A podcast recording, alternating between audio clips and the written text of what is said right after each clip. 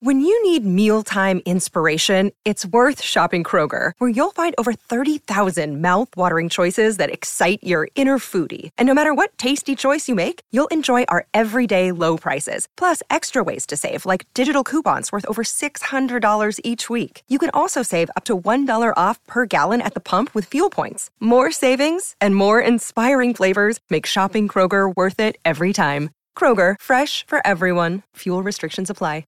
Another day is here, and you're ready for it. What to wear? Check. Breakfast, lunch, and dinner? Check.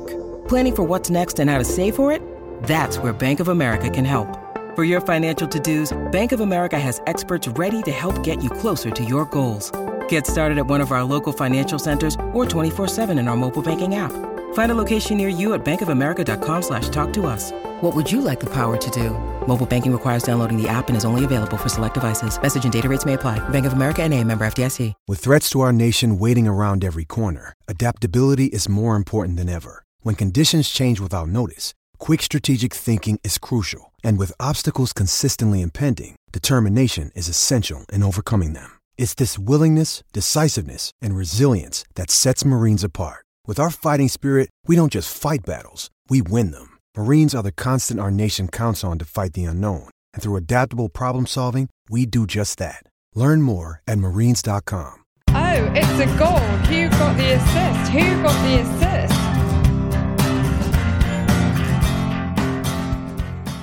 I've been chasing Moses around the house all day, so you know, in Janet's jobs like, don't have kids. Wait for it. Your face is red like strawberry.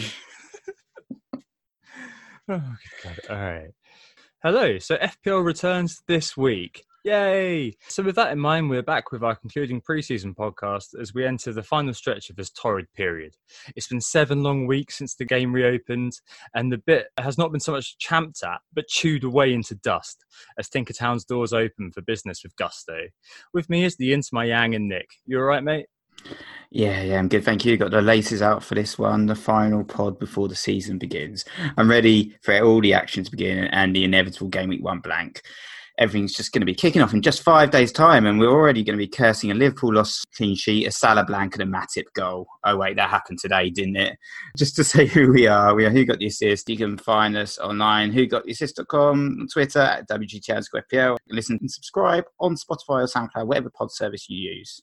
Hello to regular listeners and hello to new listeners too. For the newbies, if you're interested in uh, in learning more about us, we did a podcast telling um, the listeners all about us and how we came to form the pod just a few weeks ago. Uh, we've also done an unwritten rules pod over the summer with Neil Murray, and also about two and a half hours of team previews to get through as well. So uh, plenty of listening for new listeners. Yeah, certainly. And there's also written content like talisman, value, prospecting the prospects. Finally had a look at Nicolas Pepe the other day, plus a pile of psychology like my over management bit, which is worth finding if you can. Anyway, it's our final preseason pod, Nick, and we've probably analysed everything, like literally everything. I'm not sure there's anything we didn't analyse. But this week we're going to um, actually start a little bit differently and take a walk down memory lane, uh, reviewing what happened on opening day game weeks over the past five seasons or so to gauge what kinds of players tend to break the deadlock and what we can remember from those past glories or failures.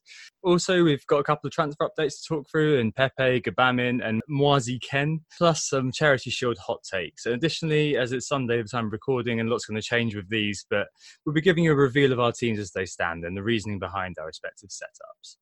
Right, let's get going, Nick, and let's start with uh, game week one in the past. So, been sat here before. This is the first season we've sat here talking about it to an audience, but we, have both been sat here before, haven't we? You know, WhatsApping and sending each other teams as we get into the kind of early August uh, in the anticipation for game week one. This week it was, it was really interesting, wasn't it, to look at those past five game week ones and uh, really remember where we were. Like the nostalgia factor was amazing, wasn't it? Yeah, definitely. I was looking at some of my sort of old school teams. I've got the teams from sort of 17, 18, and, and 16, 17 as well. And, and looking at what I did uh, those years, how it worked out for me, and uh, if I can learn anything, if it's possible to learn anything as well in advance of um, this game week one. We're also looking at sort of the teams dating back to 2014 who did well in those game week ones. I'm sure we've all got horrible memories, really. I think game week one seems to be one of those weeks where it just kind of goes to crap, doesn't it, at the end of the day after you spend all seven weeks just experimenting with formations and then it's just you see like Eric Dier goals and Nathan Redmond goals and you think why did I even bother Yeah, it's always that one, isn't it? About kind of 20 drafts back, which tends to smash it. Uh, but anyway, we've looked at this uh, through an analytical lens. Obviously, it's, it's, a little bit of an indicative one rather than a substantial one because there's only five game weeks to look at. But we've looked through it and we've coded up the own goals, defenders, midfielders, and strikers in terms of goal scorers and had a look at the percentages throughout the year. And we've also looked at the sort of player who's scoring these sorts of goals too. And hopefully at the end, you might hear something that may help you with your final Game 1 selections. So we've, we've got our team data, don't we? since 2016, Nick. But to delve back even deeper into the past, and I think we're going to be trying to remember who we had. 2014, uh, just to start there, this was the year where uh, we all benched Siggy, um, I seem to remember, against Manchester United uh, away. And Swansea actually won that game. Goals from Siggy and Ki Sung Young uh, did it for Swansea. And that year, uh, 42% of uh, goals were scored by midfielders and 38% by strikers. Uh, 26 goals were scored. This is like fairly vintage FPL. This is when uh, Chris Wood was at Leicester. This is when Saido Berahino uh, scored a brace, Nick. And it's also Sebastian Larsson and Aidan McGeady scoring for Sunderland and, and, Everton. So we're really back in the hinterlands, aren't we, there? Mm-hmm. Yeah, but there were there were a few players. I think this was the season Liverpool did uh, fantastically well, and uh, Sturridge scored, for instance, Aguero and uh, Diego Costa, and also um, David Silva and, and, Sterling also scored. So a few of the sort of the more premium picks also did well. So it's a bit of a mixed bag, but a lot of us, if we had Manchester United and back back then, we we considered Manchester United to be a good team. We were quite heavily punished by that two one loss, weren't we? There were a lot of us who had Siggy first bench, which is unheard of now. But I think back then that was the sort of thing that people would have done. Uh, people would have done that. But, but, it just goes to show really, if the likes of kind of Ivanovic were one of the goal scorers that day. Uh, moving forward to 2015, uh, this was the year that Leicester really arrived. Riyad Mahrez scored a brace and uh, Jamie Vardy scored as well in the 4-2 win against Sunderland. And I think Mahrez was 5.5 million then. He scored a brace that day, uh, as did Yaya Toure. Elsewhere, uh, West Ham defeated Arsenal 2-0 uh, away. I remember that um, Reece Oxford had an amazing game as Kouyate and Zarate scored the two goals mm. there. Yet another game week one where uh, midfielders, uh, noticing a theme here, uh, scored the most goals. They scored 14 goals compared to 11 for forwards, three for defenders, and two own goals. Out of 30 goals, that's 47% of the goals scored by midfielders. Yeah, I think 15, uh, 16, that was a particularly bad year for me. Um, I think that was the year that I sort of began really my love hate relationship with Eden Hazard. I remember holding on to him for, for far too long. I had him in game week one and he subsequently did nothing for quite a while you were saying just get rid of the guy, just get rid of the guy. I was like, no, he's got a good fixture, one more fixture, trying to hold him, and uh, yeah, things went badly for me, and I, I didn't get on um, the likes of Vard or Mahrez um, early enough either that season into what was sort of Leicester's canter towards Premier League glory think I got on Mahrez a little bit earlier. I think I got him in with the two free transfers in game week three. This was before WGTA, wasn't it? So it's back when we were actually good. No, I did uh, badly. you were good. so this is the year we were both on well, actually, wasn't it? Um, but you know, the likes of Rudy Gestede, the likes of Stephen Fletcher scoring on that first game week, it really goes to show again that we're quite far back. Miguel Layún, do you remember him? But yeah, elsewhere the, the likes of Wilf Zaha, Ross Barkley actually. Um, Ross Barkley scored that first game week, and Shane Long as well on the score sheet that day. But yeah, another midfielder can of year. And 2016, Nick, where we actually have our records of who we actually started that game week, this is a, a year where that swing towards midfielder scoring amplifies, doesn't it? Uh, 16 goals for midfielders that year. Yeah, 16 17. Yeah, as you said, um, a lot of midfielders scored that year. It was the likes of uh, Snodgrass, Shaqiri, Redmond, Lamela, Barkley, um, Mata and uh, Coutinho got a brace as well as and Mane, Lallana and Walcott and Hazard all scored as well. So loads of guys scored. Leroy Fer scored as well. I think it's particularly cheap and a lot of people were patting themselves on the back for backing Fer right at the beginning of the season and then more people brought him in and then he subsequently did nothing for the rest of the season, didn't he? Yeah, I definitely uh, remember that one. Uh, it, it, was, uh, yeah, Leroy Fer. God, imagine that he was on our FPL radars. Lord. Uh, this is also the year, if you remember, there was a balmy 4-3 win for Liverpool Arsenal uh, that day. So as Nick mentioned, Coutinho scored a brace, and the likes of Walcott and Oxlade Chamberlain scored for Arsenal. So yeah, way back when. And this is the year Zlatan arrived on the scene as well, scoring the third goal in United's 3-1 win against Bournemouth. Mm-hmm. Let's have a look at our game week one squads that year, Nick. And it's interesting, isn't it? Look, looking at the relic that is this. The distribution is towards the front line. Kun Aguero is captain. Jamie Vardy sitting next to him. Andre Gray um, when he was at Burnley. I had Eriksen, Hazard, and Firmino uh, in the midfield as well. So quite an interesting start. I only got 55 in the end, but yeah, it was only 44 average, so it wasn't a very big scoring uh, game week one that year.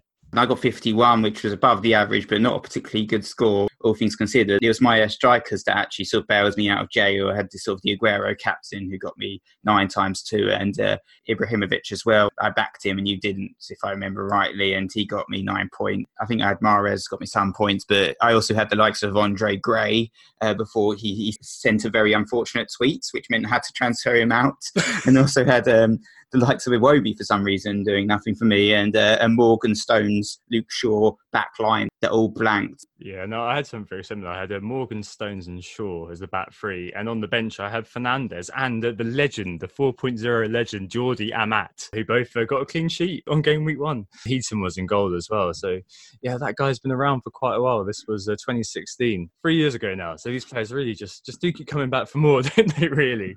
Uh, I guess when nature calls and the start of the season, they're there. And uh, 2017, two, a couple of years ago, this, this is a bit of a strange one because it's midfielders who have tended to score the most. But this year it was strikers who scored the most. 52% of the 31 goals were scored by strikers that day. Uh, so Lukaku, who was my captain then, it was his opening game for Manchester United against uh, West Ham. I remember you captained Harry Kane away at Newcastle. That yeah. was the very start of WGTA, wasn't it? It was probably the only time the FPL community have ever asked the following question why didn't we think about Steve Mounié? yeah, this is the year that Burnley beat Chelsea 3 2 away. Hegazi mania began. He scored the only goal as West Brom won, predictably 1 0. Oh, God, do you remember that? Yeah, I do. And I just remember all the teams with Hegazi and 4.5 million West Brom defender getting 15 points. And uh, he wasn't on our radar at all, really, during this sort of pre-season. We'd, we'd analysed him and saw that he'd never scored for his um, club that he played for in Egypt. So we're like, yeah, we're not getting this guy. And then, of course, he scores on the opening week. And we're just like, oh, for God's sake. And yeah, the mania began, as you said. It was like, he's a unit. He's going to do this all the time. But yeah, Mounié scored a brace and everyone rushed to get him in as well. Vokes got a brace as well. Volkswagen began and uh, Vardy also got a brace. So yeah, and Lukaku, as you said, so lots of strikers um, scoring big that particular game week. Uh, that season, I went for four three three, which is slightly different than the previous season where I'd gone for three four three. So I, I went for the four at the back for the first time. But yeah, Davies got me 14 points for Spurs against Newcastle, scored as well. So that was uh, the start of the uh, the Davies bandwagon, the shrine, because um, he'd done really well for me the previous season at the end as well. Um, the likes of Dale Stephens also got me six, but um, the main man that appeared on the scene for me and really benefited for me overall that season was Mo Salah, who picked up 11 points in game week one and a start of a, a beautiful blossoming relationship with FPL managers, wasn't it?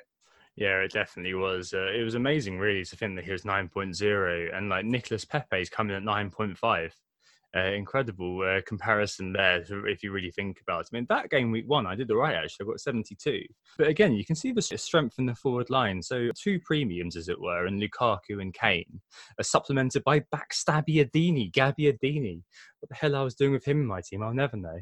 This was the year when I tipped Ryan Fraser to do very, very well from game week one, if you remember, Nick. And he, uh, he scored two points, weren't too happy with the returns there. Turns out I was a year ahead of my time, I suppose. That Salah chap got 11. And do you remember this was the year as well where Kevin De Bruyne, we all had him in as our City cover, and he was playing in kind of a quarterback sort of role in the first kind of three games. We all shipped him out. And then in game week four, he got two assists. Yeah, I do remember that. Ah, I think it was in game week three. I was watching a game live, and it's just one of the most frustrating matches I've ever watched of a Premier League match because Kevin De Bruyne just spent the entire time literally just playing right in front of the defenders, just passing it back, not getting forward. I was thinking, what the hell is this guy doing? He's meant to be my attacking Manchester City asset, and he was just not getting forward at all. And it was just seemed to be a bit of an odd game, a bit of a blip perhaps. That's always the fear with KDB, isn't it? He's playing the um, the defensive role. So yeah, I, I, got not as high as you did, 58, but yeah, the 4-3-3 um, worked out for me quite well with um, Lukaku, gave me 13 points, but yeah, the Kane blank didn't help, and neither did the uh, J Rod's one pointer that I got as well. Oh, J Rod, another one who's come back to the Premier League. It's, it's amazing, isn't it, how these players come around? So on to last season then, and yeah, the pendulum swung completely the other way. So in 2017, as mentioned, 52% of the goals were scored by strikers. In 2018, 64% of the goals are scored by midfielders. Uh, 16 goals. Uh, Richarlison got a brace. Mane got an opening day brace. Pereira got an opening day brace, and only six strikers scored. The likes of Joselu, uh, Sturridge, and uh, yeah, Wilson and Jimmy, I suppose. An opening Richarlison banger. He became the first bandwagon. He scored again the next week and then got sent off the week after as Nick has mentioned to his chagrin a couple of times. And Liverpool won 4 0, and Salah scored very early, didn't he? Assisted by Robertson. Yeah, it was a big win for Liverpool, and uh, also Manchester City did pretty well for me. So um, this season I went for the four-four-two, so another different formation for me, but sticking with four at the back. And the defenders really paid off for me in the end, actually, because I got Mendy got me 15 points from his double assist. PVA um, got me 11 points, and Robertson got me 11 points. But Babies let me down a little bit with just a two-pointer. My captain Salah was a bit more par for the course that year with an eight times two, but it was the likes of Mahrez, um, Gylfi Sigurdsson, and, and, Diego Jota that kind of let me down a little bit in terms of the start of last season. And Mahrez, also Manchester City's big money signing, was seemingly dropped straight away and, and barely played at all last season. So he had to go quite quickly for me as well last season was the first season where I'd taken a few too many punts, I think, on newly promoted players. Like I had a Jota like you over Richarlison. I also started Tom Cairney over um, Aaron Wan-Bissaka, which uh, in retrospect looks ridiculous, but um, at the time probably made sense to some extent. I don't know. Uh, captain, as you mentioned, Salah. I, I backed Aubameyang over Kun which was going to lead me into peril in game week two. The 62 points I got last year as well, which again is a mediocre start. But having gone down memory lane, let's have a look at some of the information that we've gleaned then. Uh, so by position, here's the number of goals scored. 140 goals have been scored on game week one over the last five years. That's five own goals, 19 goals by defenders, 65 by midfielders, and 51 by strikers. That means that midfielders have scored 46% of the goals on game week one in the last five years, 36% scored by strikers. So midfielders have scored the most goals on most game week ones then in our little sample set. It's only in 2017 when 16 goals were scored by strikers that this And last year, as mentioned, 64% of the opening day goals were scored by midfielders, Nick. So obviously it's a very small sample set, and obviously there's less strikers in the game than midfielders, which can bias the data. But having looked at this uh, through a knowingly subjective lens, what can we glean from this, Nick? So when we looked at the numbers, we identified that 54 of the goals were scored by attack-minded midfielders, and that's sort of excluding the likes of, sort of and, and Kante and Etienne Capoue. 39% of all goals were scored by these guys, which is the highest proportion.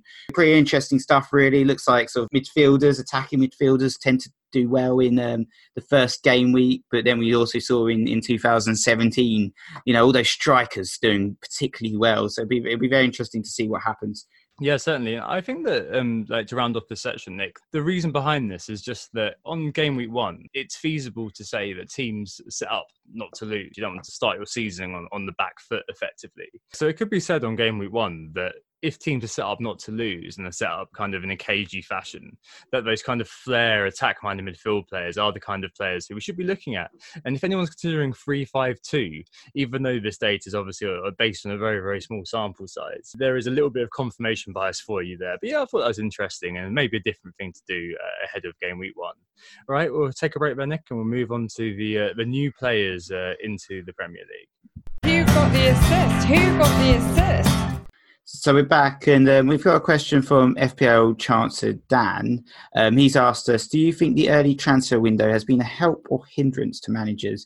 The timing of uh, Pepe and Kean, etc., coming in feels really awkward, and could prompt game week two or game week three wildcards when we don't actually want to use them that early. So, um, so what do you what do you think about that then, Tom? I mean, this is a nice little segue, isn't it, into the players who have come in because the ones who have come in over the last week or so are probably the players who are going to be bedded into the squad, haven't done the full preseason, and as Dan said, could by game week two or three really start shining. Um, I think I'm going to wait until the international break, uh, game week four and five, to be seriously considering them, unless one of them does like a Salah and scores very, very well on the opening day. Probably the same for you, right, Nick?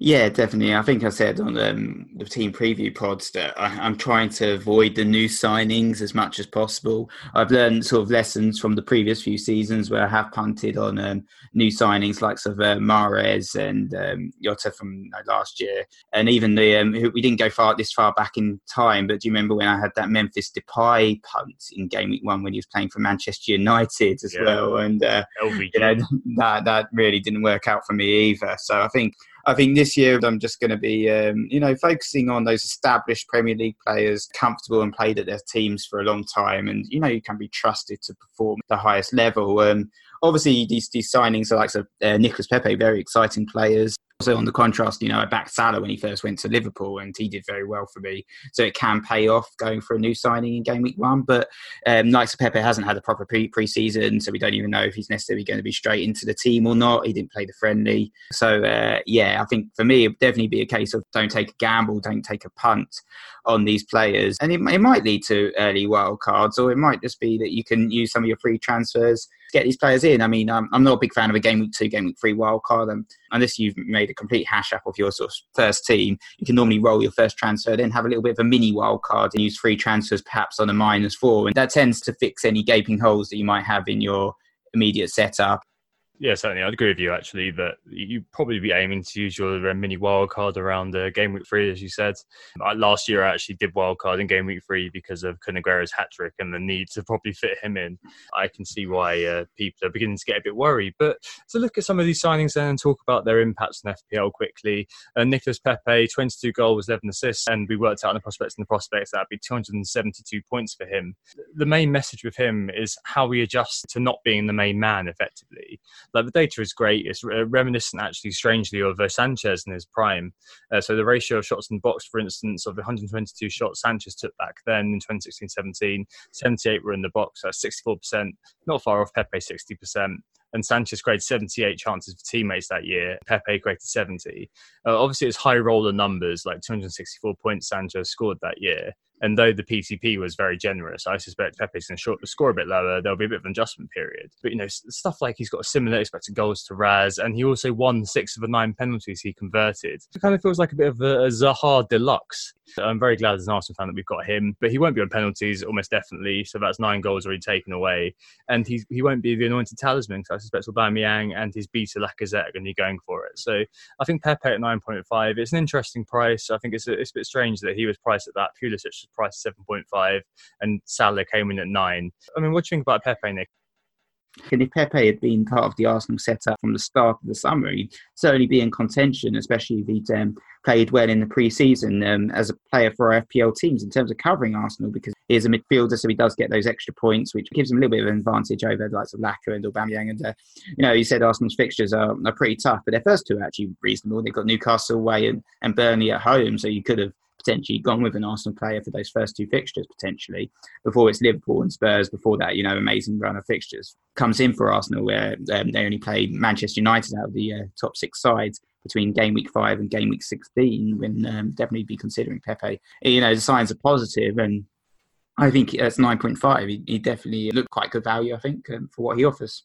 Yeah, certainly. We'll have to just wait and see with him, but he could be an absolute star given the stats. Moving on then, Gbamin, um, who joined from Mainz. He looks like he's Idrissa Gueye's uh, replacement. Um, obviously not an FPL prospect. He won 64% of his tackles in Germany, and he definitely does look a bit like a prospect rather than finished article. Um, in contrast, Gueye won a massive 79% of his tackles last year, and he also had to do it on 60 more occasions as well. So volume and success on Gueye's side, which probably shows difference in players. Nonetheless, um, I think that that probably has eliminated doubt about Lucas Digne. Um, I suspect that we're probably okay with uh, with Lucas Digne being in our teams now. They acted very swiftly, didn't they? Yeah, yeah, definitely. I mean, Gbamin has been playing for Mainz for, for three years now. He, he, comes highly rated and highly recommended. That's why Everton have scouted him out and uh, seen him as the ideal replacement for Idrissa Gueye. I think, obviously, um, for Everton, yeah, Gueye looked like a, a massive loss for them. They've kept um, a number of clean sheets at the end of last season, as we know, but um, that was thanks to sort of Gueye's defensive midfield mindset, as well as um, Kurt Zouma as well, who's, who's still not been freed, despite um, you know Everton fans shouting on Twitter to free Zouma. It's not quite happened yet, so that might impact Digne. But I think um, Gbamin goes in a long way um, to uh, replace Gueye as long as he adapts to the Premier League's pace. Uh, moving on, there's um, Moise Kean, and he's the other new signing for Everton. He's another young player that's come really highly rated signed from Juventus. He's only 19 years old, and yeah, last season he, he did pretty well for them. But he was more of kind of a substitute pick. Didn't play too much in the end in the league, mostly coming off the bench, but managed uh, sort of 13 appearances, nine off the bench in total, and six goals from that, which is which is pretty decent returns. But uh, yeah, um, I think that's a fantastic signing for Everton. Perhaps maybe more one for the future than one for right now. He's not on the game yet, so we don't quite know his price, but I don't think we'll be rushing to get him in. Those with Dominic Calvert Lewin, obviously, he was one of the sort of six million picks out there. A lot of people were eyeing up, thinking, oh, you know, you could cover the Everton attack with a six billion pound forward. But with uh, Moise Kean joining the side, um, Dominic Calvert Lewin's place in the uh, starting eleven definitely now seems in doubt. Yeah, certainly. He's a, he's a highly regarded in Italy, a bit of a hot young thing, according to a cursory sweep of Twitter. Uh, so we'll have to see what happens. I wouldn't put it past them to, to price him at the same price as Siggy or Richarlison, but I think kind of 7.5 is going to be where he's going to end up. I'm sure he'll probably start more than DCL will, unfortunately, for DCL. Um, the next one's McBurnie, who mentioned that at Sheffield United on the MW, uh, 22 goals in the Championship, and he said, quote, I came to Swansea boy and left the man. All that seems to do, Nick, is complicate an already very, very uh, congested front line there, doesn't it, with the other strikers around? Yeah, yeah, I think so. I, remember McBurnie as sort of a, a 4.5 million option back when he was at Swansea in the Premier League, but he certainly won't be 4.5 million now after that fantastic season. Um, in the Championship, in terms of goal returns, uh, but yeah, it does definitely does complicate um, things. They've already broken a transfer window this summer when they signed this uh, Mousset, and they've doubled it again and broken it again. At signed yet another forward, so now they've essentially got four on their books likely that two will start. And I imagine McBurnie's probably going to be one of them, considering the price tag and his goal returns last season. You know, he's another upcoming young player, as we like to say. So I think he'll definitely be one of them. But how he fits in with the likes of Sharp, McGoldrick, who've been at the club a lot longer, and the other new signing, Mousset, will be interesting to see. Yeah, certainly. Don't forget Callum Robinson as well, 5.5 million uh, out of position uh, midfielder who's uh, playing up front as well, according to Wilder. There's a couple of other players who have signed. Uh, uh, Adam Webster uh, signed from Bristol City, so I turned pet detective and asked a friend. so it's FPL Nashville, our friend Andy Nash, who's a Bristol City fan, said that he's City's a player of the year scored three goals in 44 games in the City defence last year that kept 14 clean sheets, four fewest goals leading the Championship with 53, uh, which only bodes well um, for that Brighton team. It sounds like it's going to be a 3 4 3 because uh, it sounds like uh, Dunk is going to sit alongside uh, Duffy and Webster rather than Dunk leaving to replace uh, Maguire at, uh, at, Leicester. And you said that you'd seen an article, hadn't you, or an interview with Potter saying that Dunk wasn't going to be Magic's way. Yeah, well, I mean, I was watching Sky Sports News and um, they were interviewing Potter, and, and, he was very firm on the fact that Dunk was going nowhere. He was, he was very, you know, almost cursed the uh, the reporter for even suggesting that Dunk was going to be going anywhere. So, uh, yeah, seems like it's going to be a, a, back three of Dunk, um, Duffy, and Webster, which is going to be a very strong defensive line that he seems to be setting up at Brighton. So, uh, could be good for those Matt Ryan owners, perhaps, if they've got a strong back three. It doesn't look like Balogun's going to be. Um, part of that back three as it looks like Web, a Webster Dunk Duffy lineup and uh, Dunk's not going to be going to Leicester. But who is? Because obviously they're going to be signing someone to replace Harry Maguire there's a picture of Maguire at Carrington today, so it looks like that one's been done. Obviously, we know he brings the ball out of defence, he offers good bonus potential. Harry Maguire also offers a bit of goal threat as well, which can be interesting um, if he can get me on the deliveries from the United midfield. Um, uh, so in 2016 17, he was actually second uh, for shots in the box, uh, one behind uh, a certain Marcos Alonso, Nick uh, which is quite interesting. Also second for it was also third for attempts uh, overall. Chris Brunt four more attempts than he did. Um, and in 2017-18 when he was at Leicester, he, he also did, not do too badly in terms of attempts as well. And so that year he was fourth for shots in the box, uh, just behind uh, your man Moses. So he definitely has in his locker to, to, provide attacking and defensive points as well as bonus points. And uh, I think that'd be a good signing for United. And a quick note here that Aaron Wan-Bissaka's uh, ownership numbers is getting very, very scary indeed. It's above 35% now, I believe. Remembering a couple of years ago, Nick, when you know the likes of Phil Jones um, absolutely destroyed ranks after 60 minutes Manchester United. Is that something you're worried about with the um, Maguire going there? I'm sure there can be lots of ownership coming in. Like, is that something that you're thinking about in terms of your team, like playing the numbers? I don't think I'm going to be going for a Manchester United defender just this moment in time. I think they're definitely worth considering. Perhaps if I was going for Manchester United cover, I might even look at the goalkeeper De Gea and just have him as sort of a set and forget 5.5 million. But I'm not.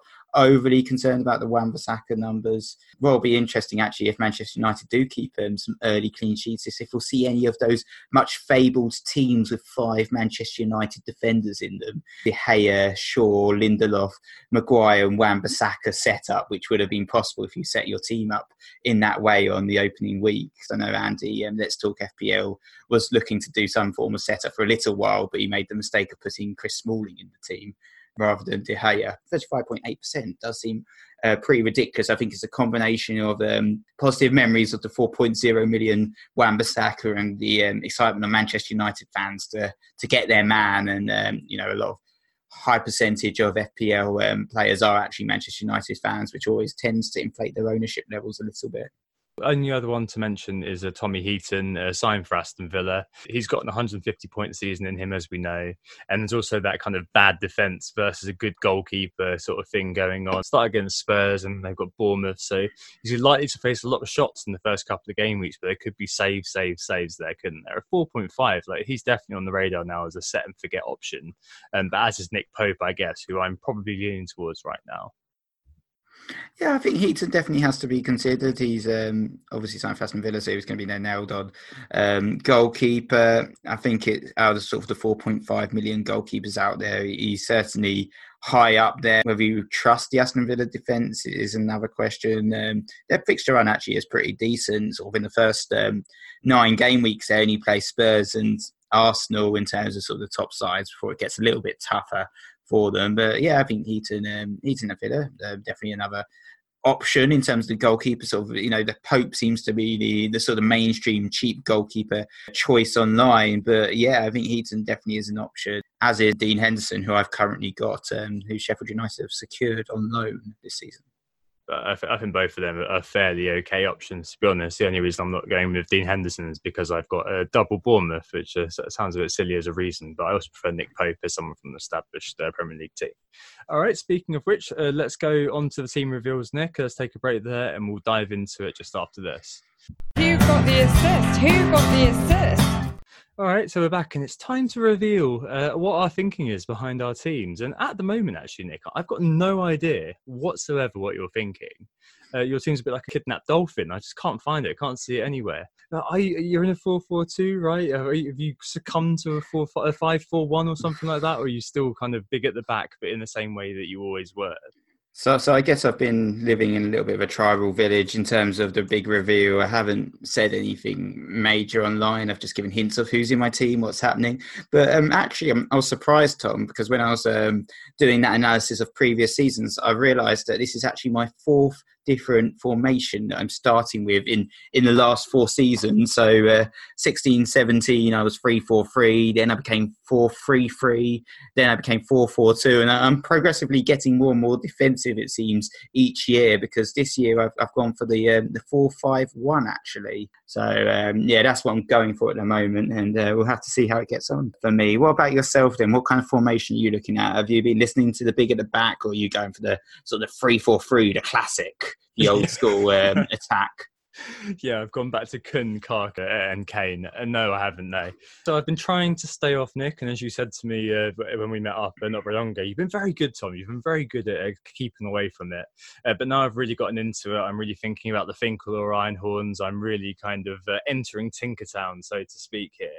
What I've been finding with all that tinkering is that I've got a lot of issue with the 11th man in all the teams that I've made. So I've had a very strong core 10 every time. But I've had the likes of Mousset sitting in the team, or the likes of a Lewis Dunk sitting in the team, and um, what I've done at the moment, Nick, actually, is I've I've hit on a formation that I actually quite like. So I'm going to sit on it and see what happens now. But it's basically like a four-four-two slash five-four-one. So it's a bit of a Swiss Army knife of a wow. team. I can see your eyes rolling into the back of your head. And but basically that eleventh man, instead of being a Mousset or something like that, it's a Kyle Walker Peters and Locadia 5.0 and 5.5 for rotating. Uh, I can see that you're not too sure. Um, but basically, it's a very solid two week plan with the capacity to go anywhere because both those players are total punts and uh, they're perfectly priced to be so uh, 5.5 and 5.0, bearing in mind that only one of them is going to play um, every week. KWP can get three assists per game, and Locadia literally offers nothing except the fact that he's uh, started a lot of preseason. I don't really know how well he's done, I don't really care. Uh, perhaps answers whether I think preseason is worth it or not. Watford, West Ham, and Southampton Southampton that start for Brighton is looking okay, and Locadia is looking the cheapest starting striker, so why not? Unfortunately, um, Mo Pay looks like he's signing from Brentford, so that knocks out Murray. We forgot about him earlier on. But yeah, that's kind of how I'm set up at the moment. Let's talk about goalkeepers then, Nick. Uh, where have you gone uh, in terms of how you've started? Have you gone for the, the big keeper? Have you gone for Kepa?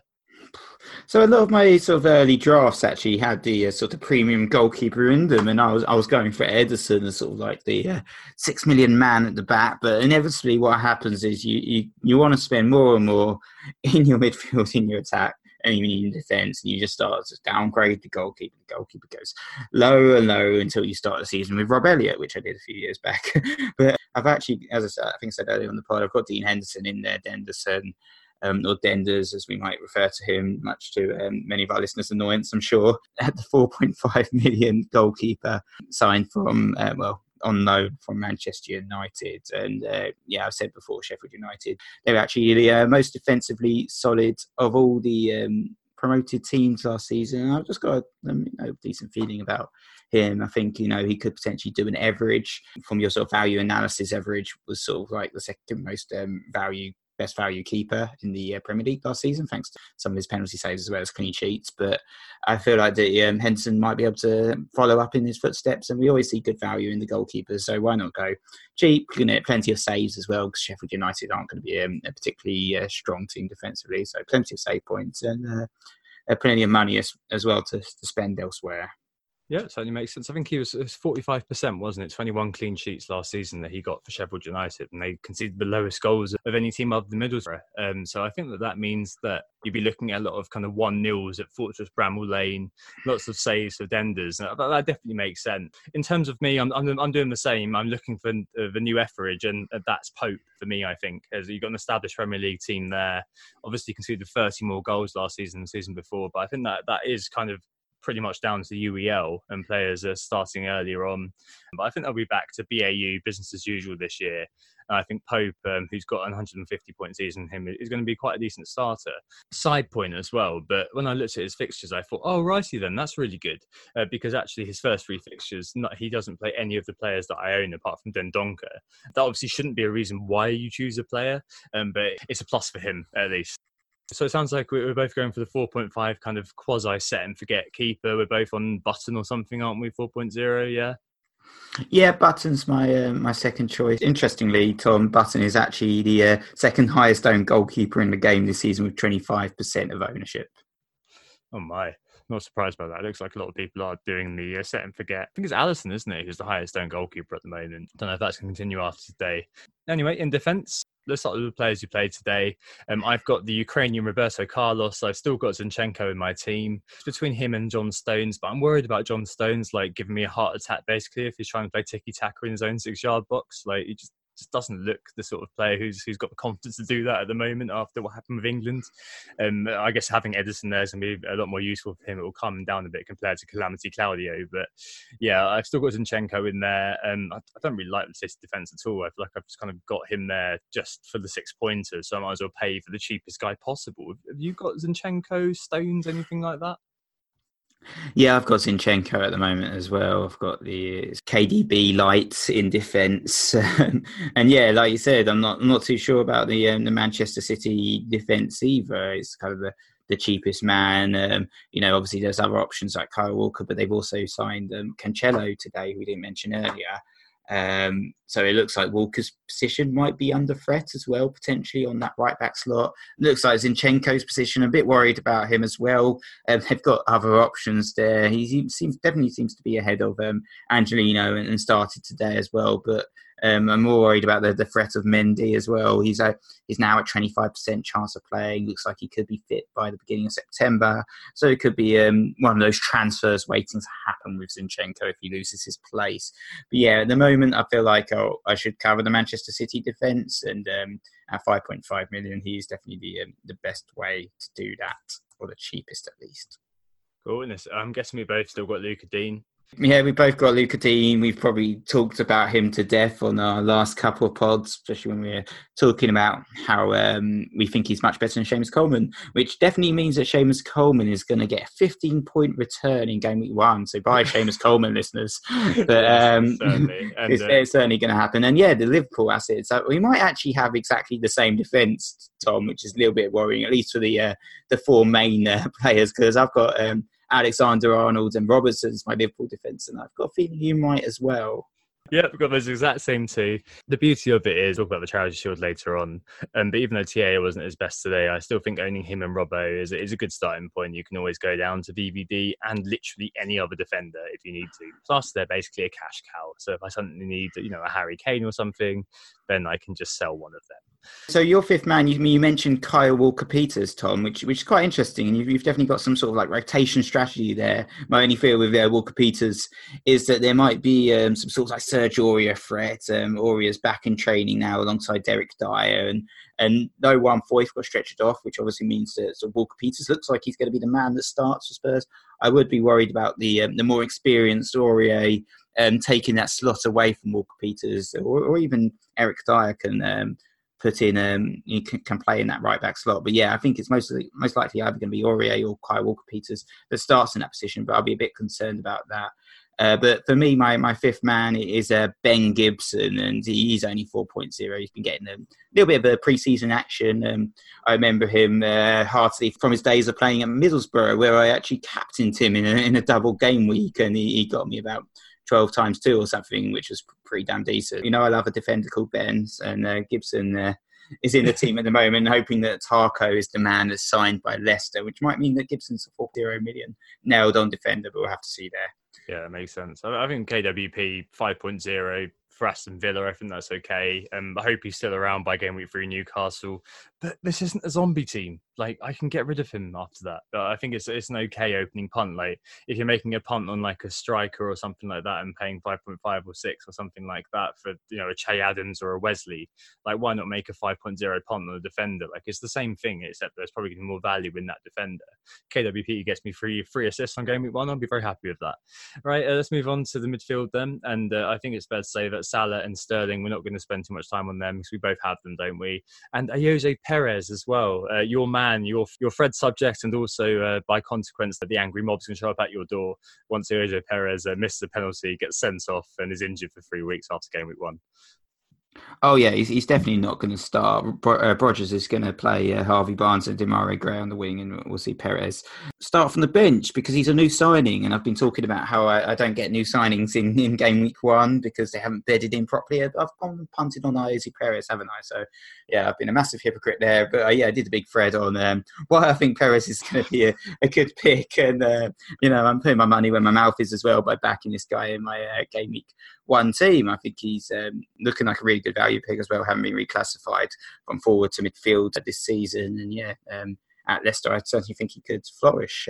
Yeah, certainly. I think there's been a lot of questioning about Perez, of people saying they're not sold. But simply put, just think of him as a 6.5 million striker. Like if he was still in the striker position on FPL, we'd probably all have him in by default, I think, wouldn't we? He basically is a 6.5 million striker who gets an extra point for uh, clean sheets and gets an extra point for scoring goals. Like uh, it feels like it feels like a decent decent punt on game week one. But yeah, I think people are going to be coming for you like a stampede destroying an old man's house, Nick. If if that does go wrong, I've literally just got him in just so I can blame you. Basically, obviously that's a joke, listeners. That's a joke. Um, and finally, I've got Ryan Fraser as my 7.5. Um, I think that Ryan Fraser, after doing the value work, I just can't ignore him. I really can't. Like um, I actually have a double up with Wilson as well. But uh, I think that Ryan Fraser just in his final year at Bournemouth as well, by looks of it, um, has the stats behind him and uh, is well worth that 7.5 million, especially in the beginning. And then from there, I can move to the likes of I don't know, Anthony Martial or something like that. But yeah, those first two against newly promoted teams, I think that Bournemouth could really explode out the blocks, uh, beat Lyon 3 0 in the final preseason friendly, whatever that means. Um, so I think the guys are all, all looking like they're raring to go. And I'm very, very happy to have Fraser there at 7.5. It feels right to me, I suppose. What about you? So yeah, it's probably getting a little bit awkward because I've got um, Ryan Fraser in, in, my midfield at the moment as well, alongside. For God's sake, Luke, you had Lucas Moura along, alongside Lucas Moura oh, because oh, okay. I've got five midfielders at the moment. As I said, the Fraser, as you said, from the value work looks like a fantastic punt, and I think um, yeah, he could have another really good season at Bournemouth. And yeah, um, like we said on the pod as well, their fixtures are, are really good, so you can't you can't really ignore Bournemouth. Um, they only play Manchester City um, in the first um, sort of seven seven game week two of the promoted sides in the first two game weeks. But I think um, for me, um, Lucas Moura is the other midfielder. So I've actually um, been experimenting with two setups, to be honest. So, you know, this is not a guaranteed team that I'm talking about here. It, it is subject to change. Don't don't bring the lynch mobs if um, I decide to to sort of change my team in advance in, in the next five days or so because I've got more in the team at the moment, but I have also been experimenting with a, and I changed it today. I've been experimenting with sort of Kane, KDB setup as well, and that would be sort of downgrading um, Sterling to um, KDB, and also um, have Barkley in that team as well. So Kane would be sort of a premium forward. Sterling would be um, KDB to help fund that, uh, and Moura would be Barkley, but uh, I know Sterling missed a bit of a sitter today, but he did score. Lucas Moura scored um, in the preseason match today as well for Spurs, and I've gone back to this formation as well. Moura, we talked about it again on other pods, so I don't want to keep repeating myself, but he's definitely going to start with in because obviously Son's suspended, and I, I, fancy him at sort of seven point five million. I think he's he's quite a good value pick, and he, he could be. Um, very prolific and he, sort of a, a, much cheaper way of sort of covering Spurs compared to Harry Kane, who's going to cost you um, quite a lot of money at 11 million for forwards. You can get a 7.5 million midfielder that could potentially match Kane's output. Yeah, exactly. Well, the same argument that you just uh, used on me for KWP applies to Moura, doesn't it? So I think we're both doing the same thing, except I'm uh, taking the punt on the cheaper defender, and you're taking the punt on again a player that you can move on. So yeah, I understand that. Final guy that I've got is Dendoncker.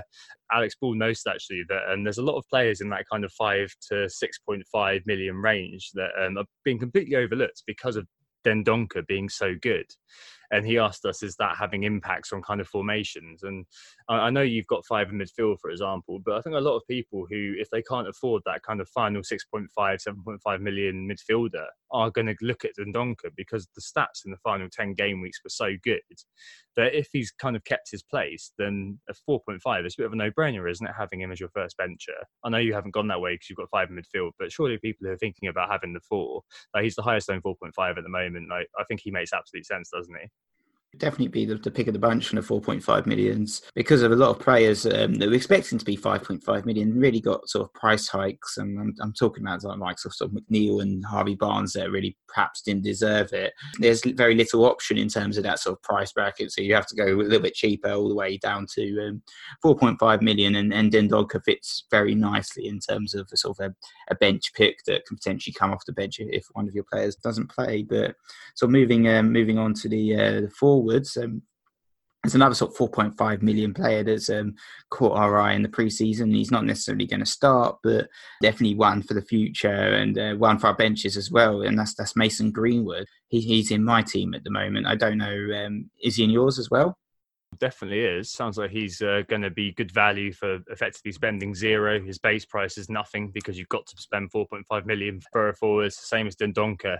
So I think that uh, Greenwood, if he's going to get one point every now and again coming off the bench, who knows? It could be his breakthrough year, and uh, Lingard maybe watching him to see how he can make a pathway for himself to the first team. But yeah, all about um, Greenwood and with eight core players the same, Nick. I'm hoping that some of your strikers are different from mine here.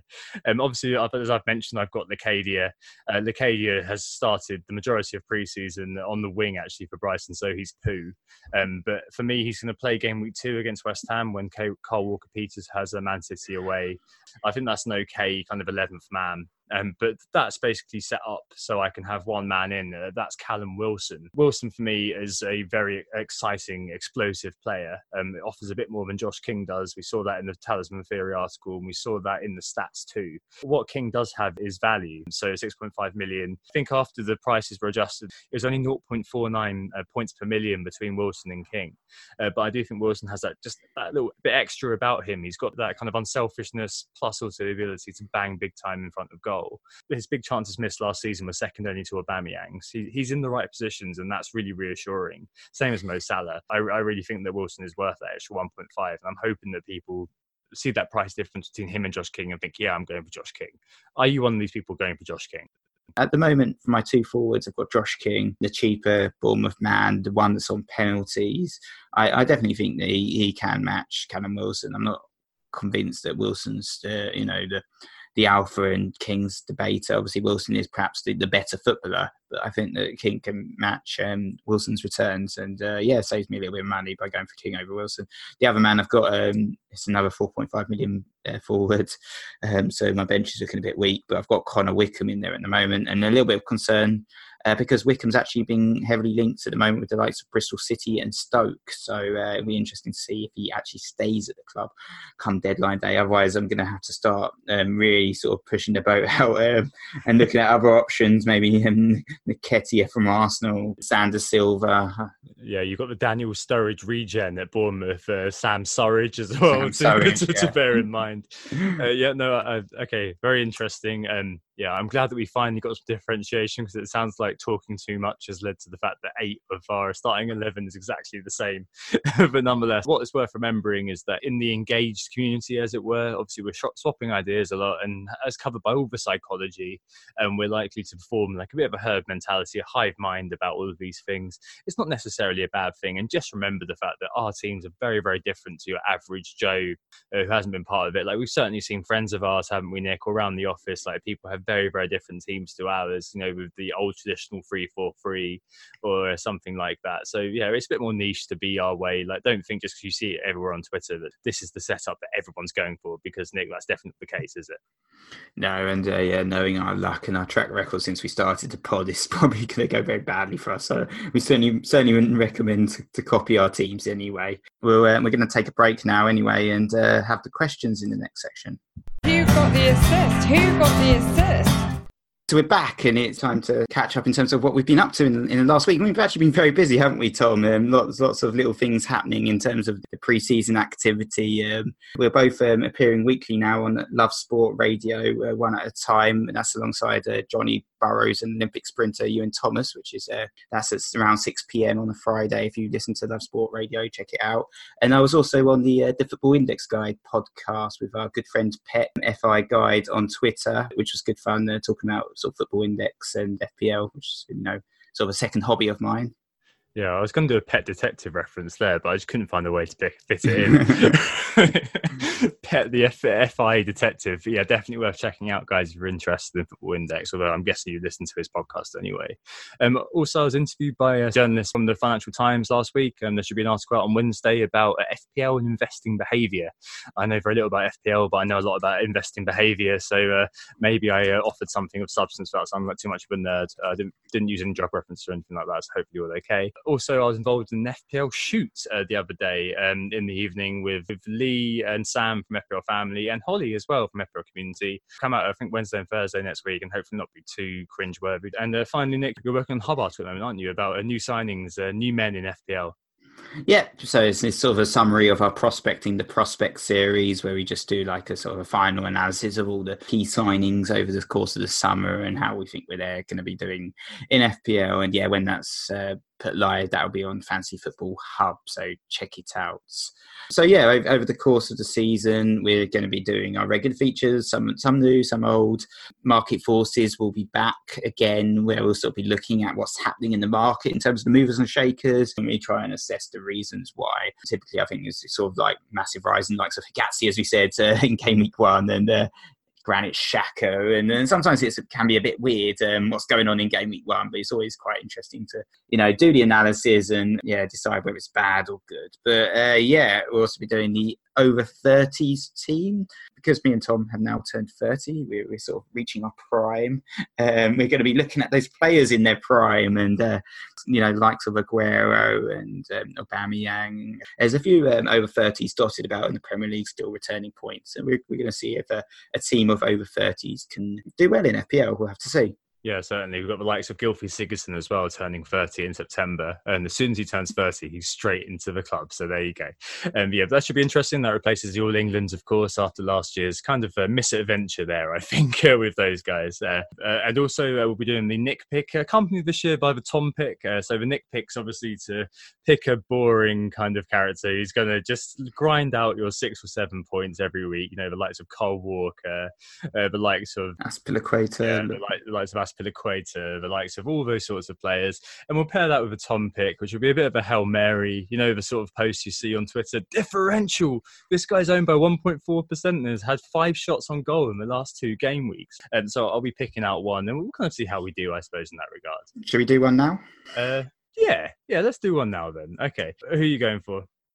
So this is completely off the cuff, but I'm going to go for Toby Alderweireld for a, a, nice starting clean sheet against Aston Villa. Same price as you're paying for Jurgen Locadia, Tom, who's, who's definitely going to do nothing, isn't he, against uh, Watford?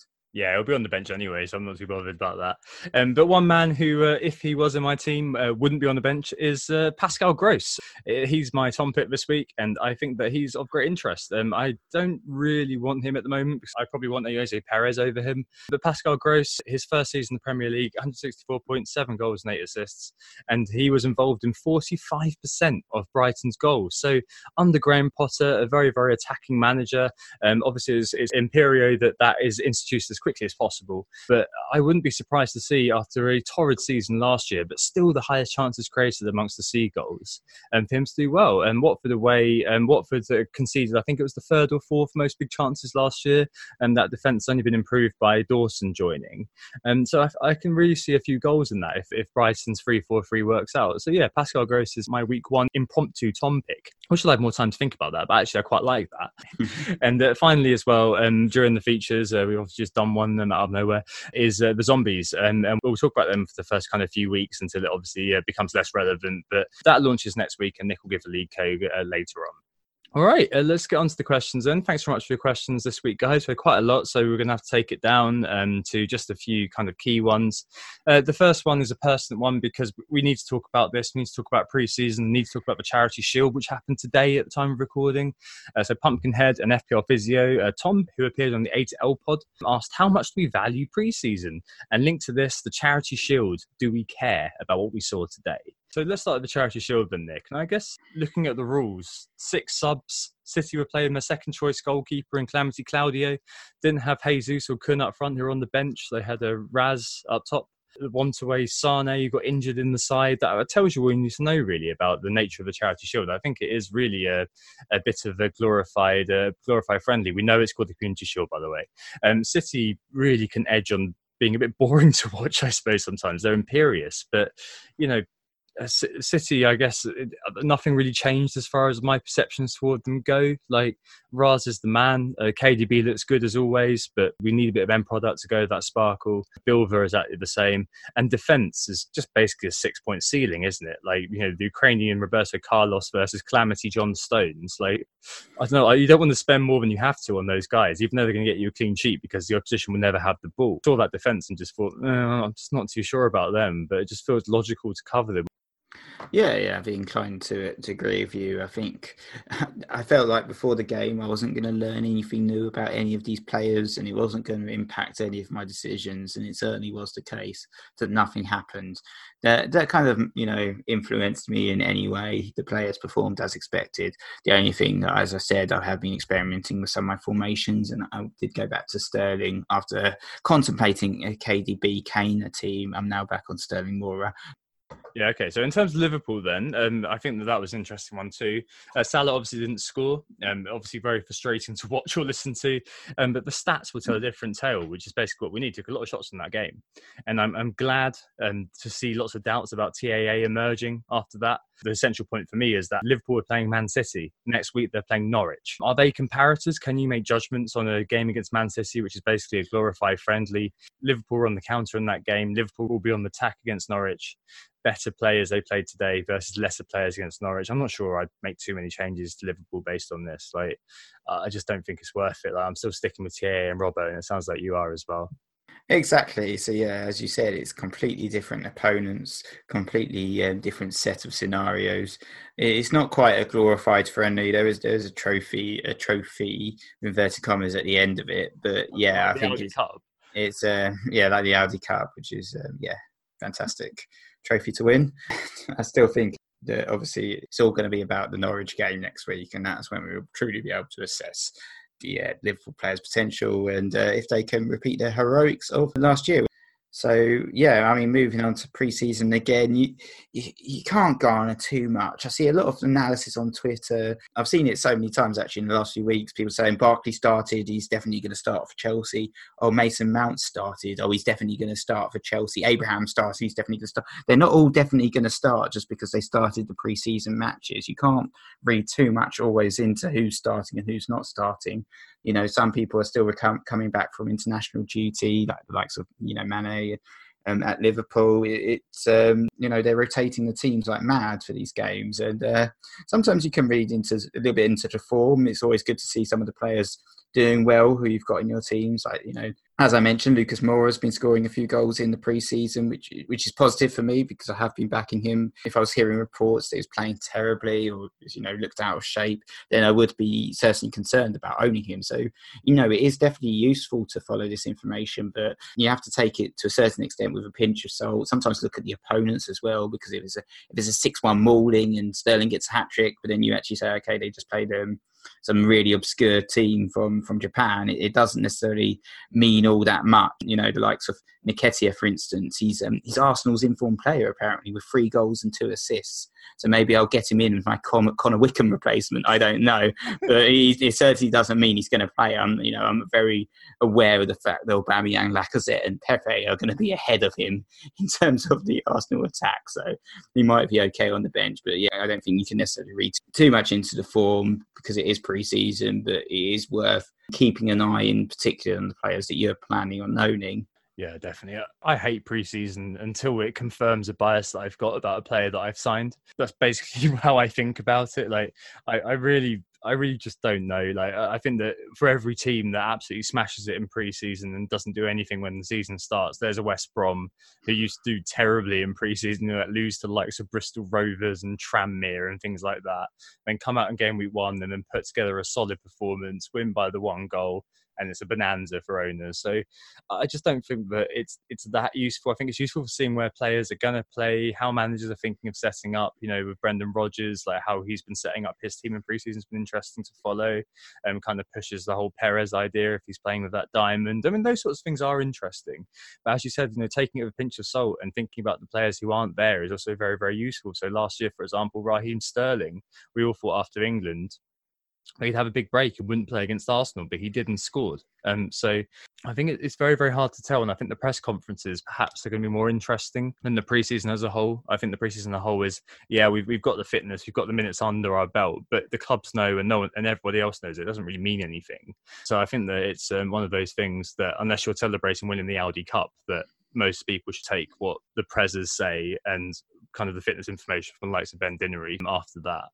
Let's move on to the uh, the next questions. Next questions from our mate Edu, who we met at the Christmas do FPL Rhinos, and he's asked us about early wildcards. And he said, with our benches so woeful and no info on a host of players like um, Aguero, the new signings, um, the Chelsea assets and Brighton assets, etc., is an early wildcard inevitable? You know, I try and hold off on the early wild cards. I know you said you, you wild carded in game week three um, the previous season after sort of the Aguero um, calamity. For me, I think um, an early wild card always does tend to happen quite early, you know, perhaps um, sort of in the first international break or so. I'm going to try and hold off as um, long as possible. I think game week three definitely is too early for me. Um, you know, I've set my team up that I shouldn't have to wildcard that early. You know, I trust in the players that I've picked to perform for me over, you know, at least a five game week period based on fixtures. So I don't really want to early wildcards. And you do have transfers available, and I'd rather take a minus four hit in game week three if I can, just to make three changes, which should be enough, rather than early wild card. But yeah, my aim at least is, is to try and hold off unless I have an absolute disaster of the first couple of game weeks and have to make wholesale changes. Yeah, exactly. I think um, FPL Saints are something like this as well, like in terms of how far in advance we're kind of setting up and how important the bench is. Like my bench at the moment, I do actually have a 5.5 million uh, striker on it. So I guess I've tried to make sure that I've got two bench players. Remember at the end of last season, we were all saying, oh, yeah, no, we need to have a good bench for the start of the season. And now a lot of people have promptly forgotten about it. And it's a woeful bench. Amazing, really, how quickly it turns around, isn't it? Um, but uh, in reality, game week one, Nick always says it's a crapshoot. Like, I think it's like catching a bullet in between your teeth having a good game week one. The key is not to get too dispirited game weeks one, two, and three because it's all recoverable, but you do need to react to the, what you're seeing in front of you as the, as the kind of season shakes out. So, so yeah, normally we leave it, don't we, until game week three to make two FTs. I don't think it is inevitable. I think you can manage your way out of it, but I can see why you'd be concerned. Um, I just be maybe countering that by saying, well, make sure your team is set up to have players at the price points so you can buy those players as they come onto the radar. So having a Fraser, so you can purchase a Martial or purchase a Pulisic is, is a useful idea in game week one. Right, next question is Rohan Pai. Uh, do we leave alone those Wolves? Um, so he said that you know the Europa League has definitely uh, caused him to think again about owning Jimenez and uh, Jota as well has been on many a radar. I think he was in my very very first team, but I, have stepped back with Cutrone also joining. Like, is the Europa League something you're worried about in terms of Wolves? I think you have to be concerned about the Europa League. We've seen many teams suffer in the Premier League uh, from the early start in, in the Europa League and having to balance those those Thursday night fixtures um, along with the league fixtures at the weekend, playing opponents that have had a whole week to prepare, whilst Wolves might have had to travel off to Eastern Europe and you know then play on the Sunday. And uh, yeah, they're not always um, you know in best form because of that. And we've seen many teams suffer before. Pretty much every team that's that's gone into Europe that's not been in that top six has really struggled. The next season is pretty much every year. You know, like Burnley last year, obviously classic case, but also we saw Southampton and Everton, West Ham, Newcastle all have these sort of Europa League campaigns and have really poor seasons off the back of it. So I think it's a concern, but it's not the only concern actually for me in terms of why I don't have any Wolves players. It's one factor perhaps, but and there are two other factors for me. So, I mean, last season I started with two Wolves players. Obviously, they were much hyped, and I think they're going to have a good campaign, to be honest, this year as well. But I had um, Patricio and Jota at the beginning of last season, and um, promptly also got in Matt Doherty. But for me, I think um, one reason I don't have a Wolves player at the moment is the fixtures. I think their fixtures are absolutely terrible for the start of the season. I mean, they're playing Leicester, it's got a tough opening game, Manchester United, Burnley at home, quite a nice one. Then it's Everton away, and then Chelsea at home. That's that's a really tough opening five, to be honest. So um, I'm a bit worried about them because of those five fixtures and also the prices. And we've talked about the, the Wolves' prices; they, they've gone up quite a bit, especially in defence. Like Doherty being six million, Jonny five point five, even like Willy Boly and Conor Coady, the shotless man being 5.0. And, um, you know, the only one perhaps I'd be interested in is Jimenez at 7.5. He's got foot injury apparently as well. And, uh, you know, as you said, Cutrone might um, rotate with him as well. So a little bit of concern there. Yeah, certainly. As I mentioned, uh, Burnley, just a little bit of extra tiredness, I think, in contrast to a friendly game where you're not really giving it 100%. These guys really were giving 100% and uh, uh, really uh, saw the effects. They didn't really turn it around until the second half of the season, did they? I mean, Wolves do do well in bad fixtures. We saw that last year. Uh, but I think you're right, Nick. Like, price and the Europa League means that a watch and wait is absolutely okay, despite the fact that the Jimmy ownership is actually very high. And I do like Jota, but I'm probably going to just, just watch and wait with those guys. And finally, finally, um, no Salah. Um, FPL Flapjack our thoughts on going without Mo Salah. Uh, Nick, quickly, what is your view? So I think it's very risky. We've seen actually Mane, he seems to be the game week one player that always performs for Liverpool, much um, my own team's punishment. But if you're not going to go with Salah, then you have to go with at least Mane. And if, if you're not going to go with Mane because it's possible that he's not going to start, he's not going to be ready in time, then I think you have to be very, very concerned. And it's going to be a case of hiding behind that sofa on that Friday night. But, you know, it might pay off. We'll have to see yeah, I'm loving the fact that 19.4% of managers allegedly currently have Mane in their teams. Like, I, am not too sure he's going to start on game week one because of it. You know, he's played a very, very long season last season. We don't know. I think he's just come back to training or something like that. So, like, we just don't know whether when he's going to be fit and available. So, I think the 19% of the managers aren't going to be very happy on game week one by the fact that their, their premium man doesn't start I just can't I can't see past going Salah against Norwich. Like uh, I think any justification based on today's result is is, is probably folly. Um, so yeah, um, we're we're both going with Salah, probably out of fear. Um, I can see why you know a triple up in Liverpool defence may make sense or something like that, but I, I, just don't know why you do it to yourself. Really, it just feels like last season all over again with Salah. But it just feels like too uh, too risky not to earn him for me. Right, so that's a lot for this week. Uh, thanks very much for listening. Just to say, we are Who Got the Assist. You can find us on Twitter at WGTA underscore FPL. Um, you can find us online at whogotassist.com. Uh, we've posted plenty of content throughout the summer. Um, you can catch up on all of that there. Unfortunately, there's no Talisman 2 uh, this year due to time constraints, but you know, there you go. We've reached the very end of what we can do in in our free time, but uh, hopefully you appreciate the the preseason stuff that we've done. Uh, thank you for all the support with that. Like us on Facebook and listen and subscribe to us on Spotify, SoundCloud, or whatever you use to get your podcasts. Yep, and if you want to join our leagues, um, the league for our main league is EIKX03. And if you want to join our zombie league, which are no trips, no transfers, set and forgets teams league, um, the code is EJOS45. And there's um, a theme to every pod. Last week it was in between us. Well done to all the guys that sent us the friend uh, gifts on Twitter and uh, and got the uh, and got the clues that we uh, put in in the pod. And uh, yeah, we'll be back next week with game week one. Believe it or not, Tom. Yeah, we finally got there, Nick. Finally got there. Really hope you've enjoyed all the preseason stuff that we've done. The very best of luck for game week one. In the meantime, we hope to assist you and we'll speak to you after the very first fixture of FPL 2019 2020. Goodbye. Bye. Oh, it's a goal. Who got the assist? Who got the assist?